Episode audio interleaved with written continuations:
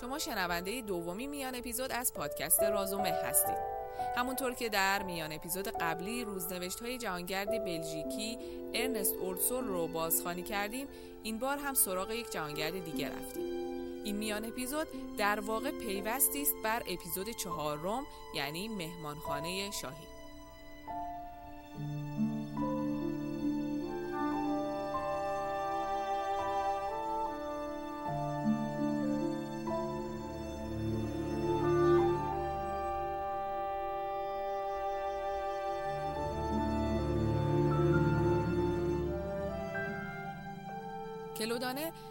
مستعار ژان شوپفر جهانگرد نویسنده و روزنامه نگار فرانسوی در نیمه اول قرن بیستمه که در اصل اهل سوئیس بود اما چون شهر پاریس رو برای اقامت و کار اختیار کرده بود به ملیت فرانسوی در اومده بود او نزدیک به سی سال از عمر خودش رو در سفر به خلق آثار ادبی و نمایشی و به ویژه نگارش مقاله و گزارش برای مطبوعات مهم دوران خودش گذروند. اون سه بار از راه روسیه به ایران سفر کرد. از یک سو تا بخارا و سمرقند و از سوی دیگه تا اعماق کوهستانهای بختیاری رو زیر پا گذاشت. در نتیجه زیستن به شیوه ایرانی و نشست و برخواست با ایرانیان اون روزگار باعث شده تا دیده ها و شنیده های خودش رو در دو کتاب و یک رساله کوچک به رشته تحریر در بیاره. متنی که میشنوید قسمتی از کتاب گلهای سرخ اصفهان ایران با اتومبیل است. شرح سفر اول کلودانه به ایران که حضورش در قزوین مصادف میشه با ورود ناصرالدین شاه و هیئت همراهش به شهر.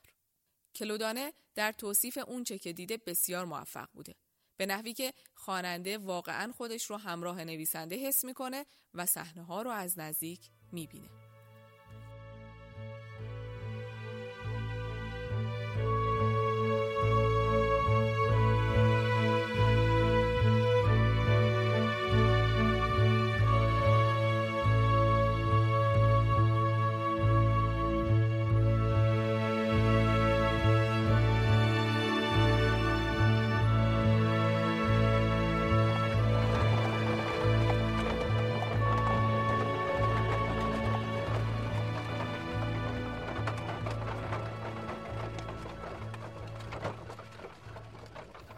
قزوین یکی از شهرهای قدیمی ایران روزگاری پایتخت دی از شاهان صفوی و از مراکز قدیمی فرهنگی این سرزمین است. بعد از عبور از خیابانی مشجر به مهمانخانه شهر که میبایست شب را در آن بگذرانیم رسیدیم. مهمانخانه قزوین که از برخی جهاد بیشباهت به هتل نیست در ایران منحصر به فرد است. تعدادی اتاق با تخت خواب و در تمام ساعات غذایی با قیمت بسیار مناسب دارد. یک خوراک برنج با مرغ 80 سانتیم تمام شد و این برای ما که به قیمتهای گذاف غذاهای هتل‌ها و رستوران‌های قفقاز عادت کرده بودیم واقعا باور نکردنی بود. نمای بیرون مهمانخانه بیشباهت به قرصهای سلطنتی ایران نبود. ساختمان ها دور تا دور محوطه‌ای نسبتاً وسیع بنا شده بود و جلوی اتاقها ایوانی با ستونهای بلند کشیده بودند و داخل محوطه باغچه پرگل و درختی قرار داشت. به طور کلی اکثر ساختمان های ایران هر قدر هم ساده باشند از بیرون حالتی با شکوه دارند. حتی روی دیوارهای چینه‌ای نیز گچبری شده و ایوانهای جلوی ساختمان که معمولا سقف آن با ستونهای بلند نگهداری می شود خاطره کاخهای شاهان بزرگ دوران عظمت ایران را زنده می کند. آن شب در غزبین جنب جوش زیادی به چشم می خورد. قرار بود روز بعد علا حضرت شاه که پانزده روز قبل تهران را به قصد اروپا ترک کرده بود طی مراسم پرشکوهی وارد شهر بشود و طبق رسوم سلطنتی تقریبا کلیه افراد خانواده و دربار نیز همراه او بودند. برای شرکت در مراسم استقبال و تماشای تشریفات آن فرصت نادری فراهم شده بود. از قبل اتاقی برای ما نگهداری شده تخت خواب و روکش های آن تمیز به نظر می رسید. ولی ما از روی احتیاط تخت های سفری خود را زدیم و روی آنها خوابیدیم. قبلا کلیه شرایط پیشگیری از حملات شبانه حشرات و سایر جانوران را فراهم کردیم. به تجربه به ما ثابت شده بود که این حملات به مراتب هلناکتر از حمله راهزنان در جاده هاست. خدا رو شکر که خوابی خوب کردیم.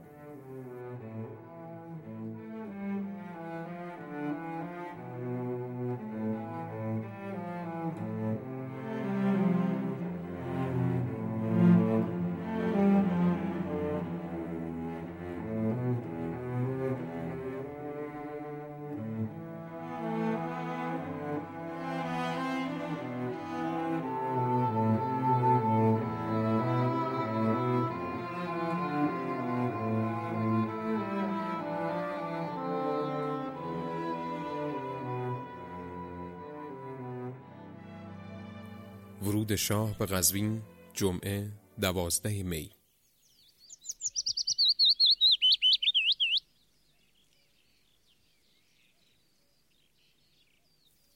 ساعت شیش صبح بر اثر سر و صدا از خواب پرید. به سرعت لباس پوشیدیم و از اتاق خارج شدیم. باغ چاپارخانه ترابت خاصی داشت. هوای لطیف صبحگاهی جان میبخشید. آسمان مطابق معمول صاف و بیعب بود. و نسیم خونکی به ملایمت برگ چنارهای کهنسال و تبریزی های قوی هیکل دو طرف خیابان اصلی شهر را می لرزاند. انگار هوا هم خود را برای استقبال آماده کرده بود. خیابان اصلی شهر که از مهمانخانه میگذشت و به قصر حاکم منتهی می‌شد، قدمتی بسیار و عظمتی شاهانه داشت.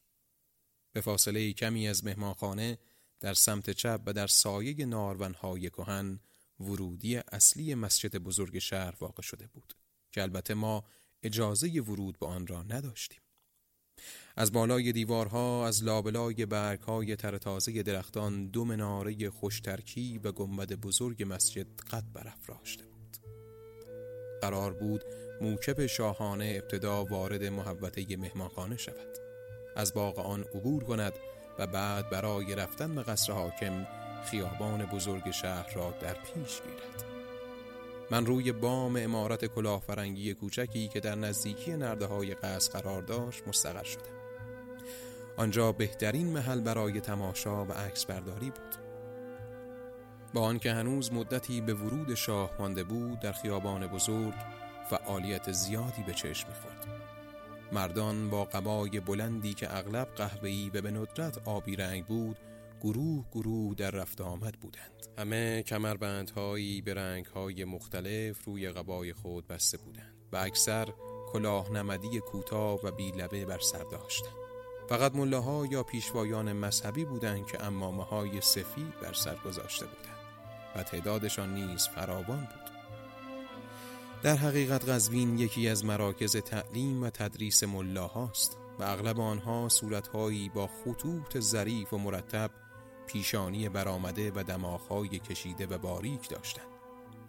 گروهی از ایشان نیز شال و امامه سبزرنگی داشتند. ایشان سیدهایی بودند که می‌گویند از اعقاب پیامبر اسلام هستند. زنان نیز مثل مردان به صورت گروهی در حرکت بودند و همه آنها بدون استثنا سرتاپای خود را در چادر بزرگ سیاهی پنهان ساخته بودند. فقط در مقابل صورت خود پارچه سفید بلندی آویخته بودند که به موازات چشمانشان سوراخ‌های ریزی تعبیه شده بود و از پشت آنها می توانستند بدون آن که دیده شوند دیگران را ببینند. همه این اشخاص مرد و زن با آرامش و وقاری خاص و بی آنکه کمترین التهاب و بی صبری از خود نشان بدهند صحبت کنان قدم می زدن. نه فریادی بلند می شد و نه ازدهامی پدید می آمد. و علاوه بر این گروه که برای تماشای مرکب شاه آمده بودند ادهی فروشنده دورگرد نیز کالاهای خود را عرضه می کردند. چند نفری قطعات بزرگ یخ را که در هوای گرم ایران چیز بسیار مطبوعی است به قیمت بسیار ارزان می فروختن. سر چپق و توتون و چند نفری نیز میوه های خوش داشتند. در پای امارتی که من روی بامان رفته بودم چند نفری که لباسهای فوقالعاده مندرس و ژنده بر تن داشتند بر روی زمین گرد هم حلقه زده بودند و با صدای بلند حرف می زدن و شوخی می کردن. دو سه بار آژانهای حکومتی مسلح به چوب دستی های بزرگ برای متفرق کردن ایشان آمدند و آنان نیز بدون مقاومتی پراکنده شدند. ولی پنج دقیقه بعد دوباره سر جای اول خود برگشتند و مکالمه پایان ناپذیر و بیوقفه خود را از سر گرفتند. در اطراف ایشان نیز ادهی کودک خردسال با سر و صدای زیاد دنبال هم میدویدند. و ادای پهلوان بازی که نوعی تقلید از داستانهای قهرمانی رستم است را در می آوردند. آپاشا مرتبا خیابان را آپاشی می کردن و گرد خاک قلیزی را که در فضا پیچیده بود فرو می نشاندند و برای این کار از آبی که در جویهای دو طرف خیابان جاری بود استفاده می کردن. قزوین هم مثل بسیاری از شهرهای ایران قناتهایی دارد که آب آن از کوهستانها سرچشمه می گیرد و ایرانیان از قدیم این هنر را داشتند که با وسیله های ساده و کمخرج با حفر چاههایی در دامنه کوهها و اتصال آنها به یکدیگر توسط کانالهای زیرزمینی ذخایر آبهای زیرزمینی را به سطح شهرهای خود بیاورند و برای نوشیدن یا کشاورزی یا سایر مصارف زندگی روزانه مورد استفاده قرار بدهند. علاوه بر گروهی که برای تماشا به خیابان بزرگ آمده بود، گروهی زن و کودک بر روی بامهای خانه ها جمع شده بودند. از ساعت هفت صبح رشته دراز شتران که از اردوگاه شاهی در 20 کیلومتری شهر حرکت کرده بودند از راه رسیدند. آنها را در گروه های ششتایی پشت سر هم بسته بودند و ساربانان مرتب فریاد می‌زدند تا مردم از سر راه کنار بروند و خیابان را برای عبور شترهای شاهانه خلوت کنند. برگردن هر شتر زنگوله ای آویزان بود که با تکانهای مداوم و یک نواخت سرگردن آنها به صدا در می آمد و مجموعی این صداها قلقله ای ایجاد می کرد که چندان نامطبوع هم نبود. اصولا من از اولین روزی که کاروانهای شتر را دیدم نسبت به این حیوان صبور و عجیب علاقه پیدا کردم که هرگز از تماشای آنها سیر نمی شدم. شترهایی که با تمعنینه و وقار خاص خود از خیابان می گذشتند. خیمه های سلطنتی بسته های فرش و توبره های بزرگ جو و یونجه بار داشتند بعد از شتران نوبت قاطرها رسید که تعدادشان بیش از صد بود آنها هم مقداری از بار خانه سلطنتی را حمل می کردن. بعد گاری های مخصوص حمل بار و بنه درباریان و خانواده سلطنتی از راه رسیدند که روی هر کدام تعداد زیادی صندوق و چمدانهای ایرانی و فرنگی در رنگهای گوناگون بار شده بود نوکران درباری با لباسهای ارغوانی رنگ و شمسه های طلایی و پشت سر ایشان سربازان جندپوش و مأمورین پست شاهنشاهی که نشانهای نقره شیر و خورشید بر کلاه بلند پوستی خود زده بودند نمایان شدند. عبور این گروه ها حدود سه ساعت طول کشید و طبق حسابی که من کردم تعداد شتران و قاطرها هر کدام رقمی حدود 1500 بود که علاوه بر آنچه اس بردم اشیا و لوازم بسیار عجیب و غریب هم بر پشت بعضی بار شده بود.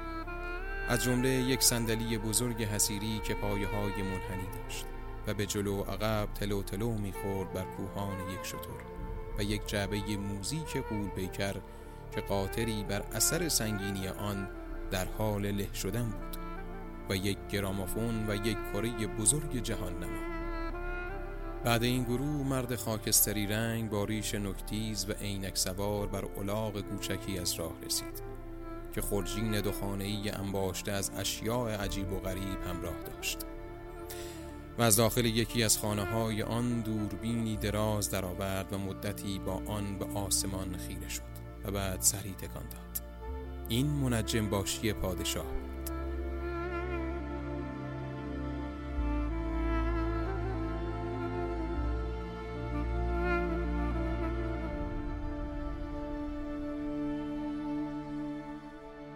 برای تکمیل گروه و ایجاد تحرک بیشتر سران قبایل کوهنشین و کتخداهای دهکده های بزرگ مجاور نیز برای ادای احترام نسبت به شاه و قزوین آمده بودند. و سوار بر اسبهای مزین آراسته تفنگهای کوتاه و بلندی بر شانه آویخته در گروه های دوازده تا بیست نفری جست و خیز کنان در آمد و رفت بودند شاه ایران که تماشای جالب و کم نظیر آن روز را مدیون او بودیم امروز مثل شاهان قدیمی روزگاران عظمت واقعی ایران از قبیل داریوش و کوروش سفر می کند و می توان گفت که تقریبا هیچ چیز طی 2500 سال تغییری نکرده است.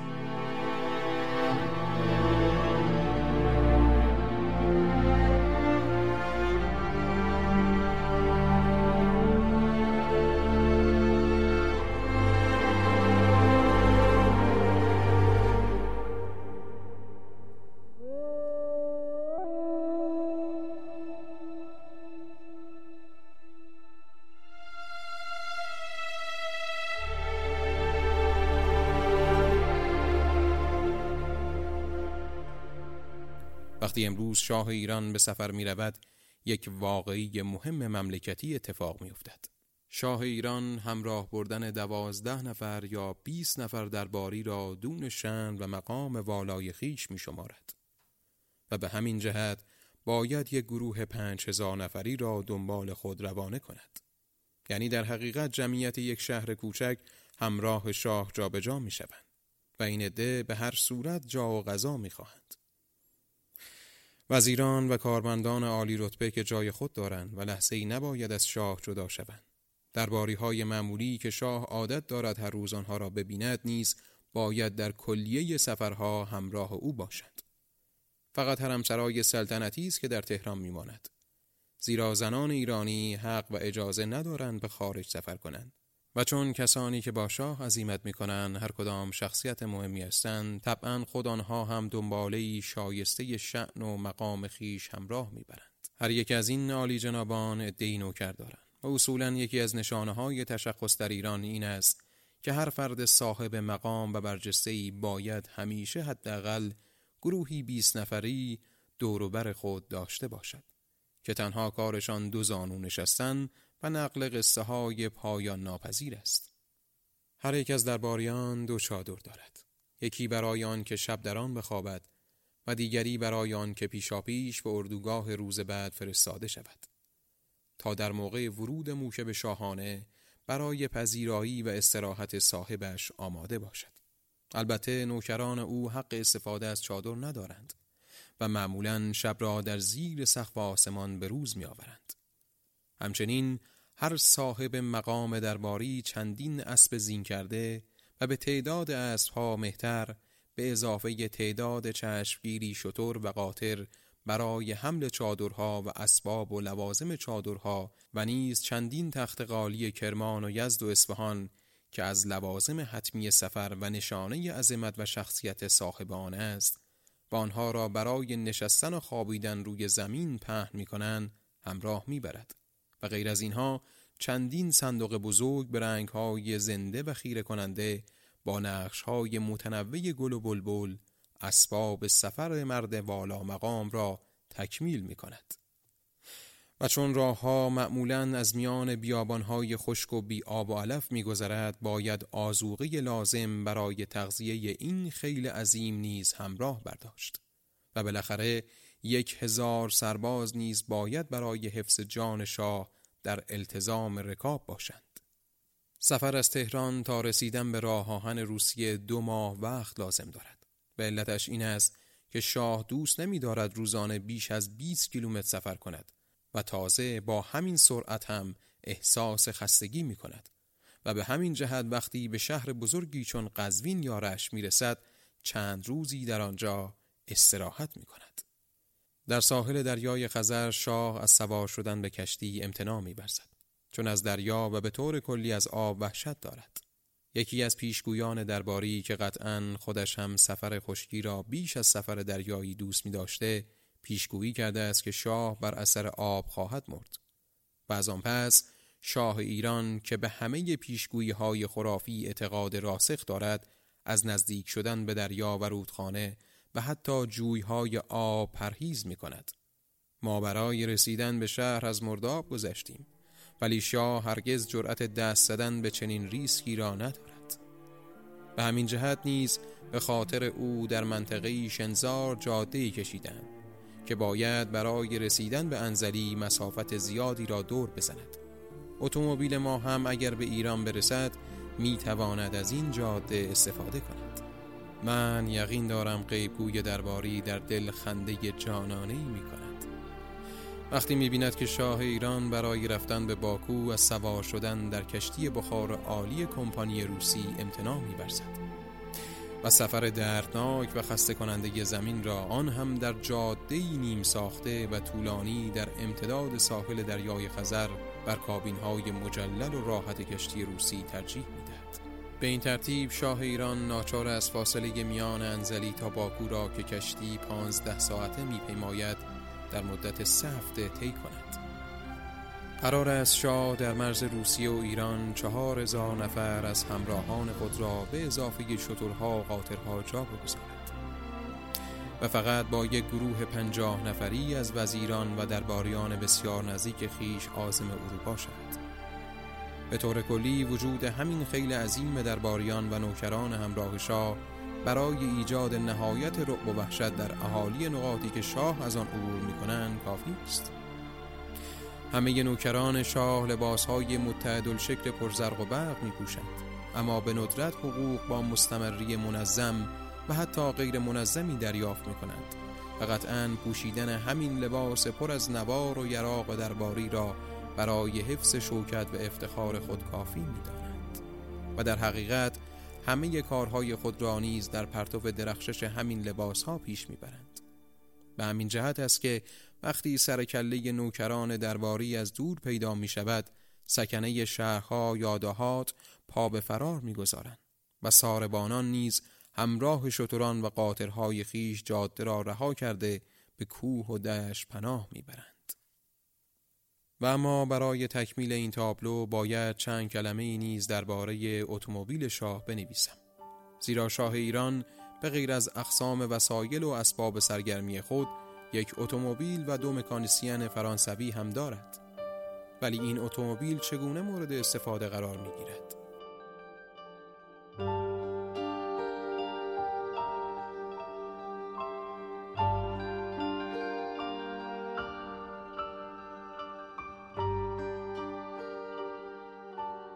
ساده ترین و معقول ترین راه های استفاده از این وسیله نقلیه سریع و جدید آن است که قبله عالم برای انجام سفر خود سوار اتومبیل شود و یک روزه 350 کیلومتر مسافت میان پایتخت تا دریای خزر را طی کند.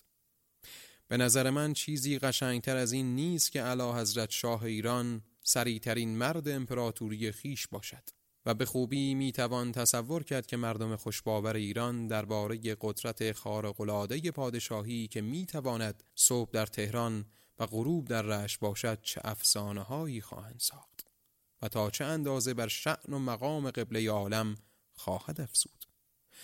اما متاسفانه شاه این حقیقت را درک نکرده است. علاوه بر آن دچار کمردرد و کلیه درد هم هست. او از اتومبیل تقریبا به همان صورت که من و شما از یک برانکارد برای حمل بیمار استفاده می کنیم فایده می برد و فقط در خیابانهای باغهای سلطنتی سوار آن می و اگر هم در جاده ای از آن استفاده کند روزانه بیش از 20 و حتی اکثر 25 کیلومتر طی نمی کند و تازه تصور نکنید که این مسافت را نیم ساعته یا یک ساعته می پیماید. نه. سرعت اتومبیل نباید از سرعت قدم های پیاده تجاوز کند. تا سربازان محافظتی که پیرامون آن حرکت می کنند بتوانند پا به پای اتومبیل راه بیایند. بدین ترتیب اگر شاه ایران در ساعت هفت صبح با اتومبیل به سفری 800 کیلومتری عزیمت کند در ساعت ده در حالی که فقط 20 کیلومتر پیش رفته است اتراق خواهد کرد. علاوه بر همه این مسائل شاه عقیده دارد که دو روز پی در پی نباید اتومبیل سواری کرد. و اگر یک روز چندین کیلومتر سوار اتومبیل شد حتما باید روز بعد هم شاه و هم اتومبیل استراحت کنند و مسلما آن روز هم شاه ایران از ترس اینکه مبادا مردم با وفای قزوین دچار وحشت بشوند با اتومبیل وارد شهر نمی‌شد.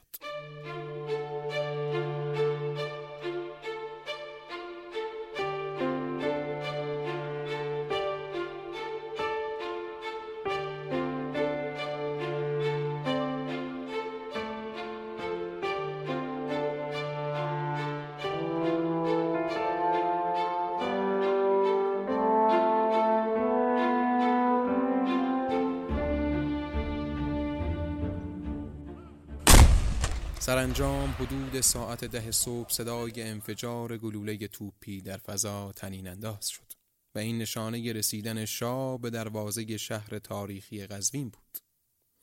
صدای همهمه عظیم در گرفت و گرد و غباری به هوا برخاست و از میان آن سر و کله انبوهی مردان سواره و پیاده که هر کدام چوب دستی داشتند پیدا شد.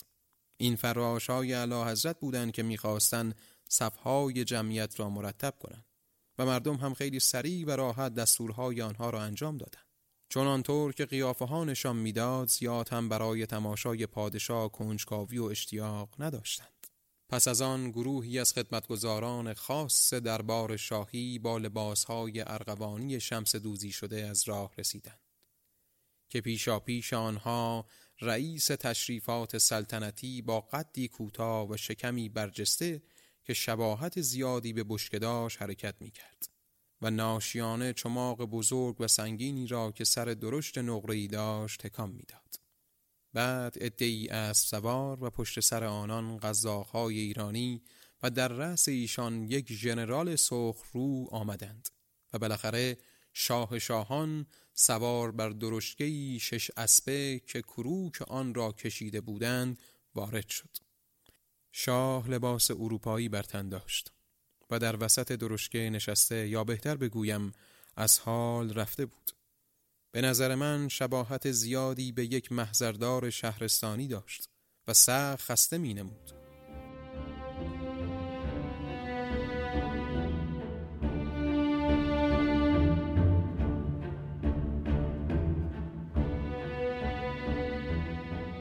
توپا همچنان در قرش بودند ولی از مردم بی تفاوت فریادی بر نمی‌خواست و هیچ کس هیجانی بروز نمی‌داد.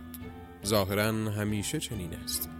مردم ایران هرگز در قبال شاهان و فرمان روایانی که 25 قرن بر ایشان حکومت کردند شور و هیجانی به خرج ندادند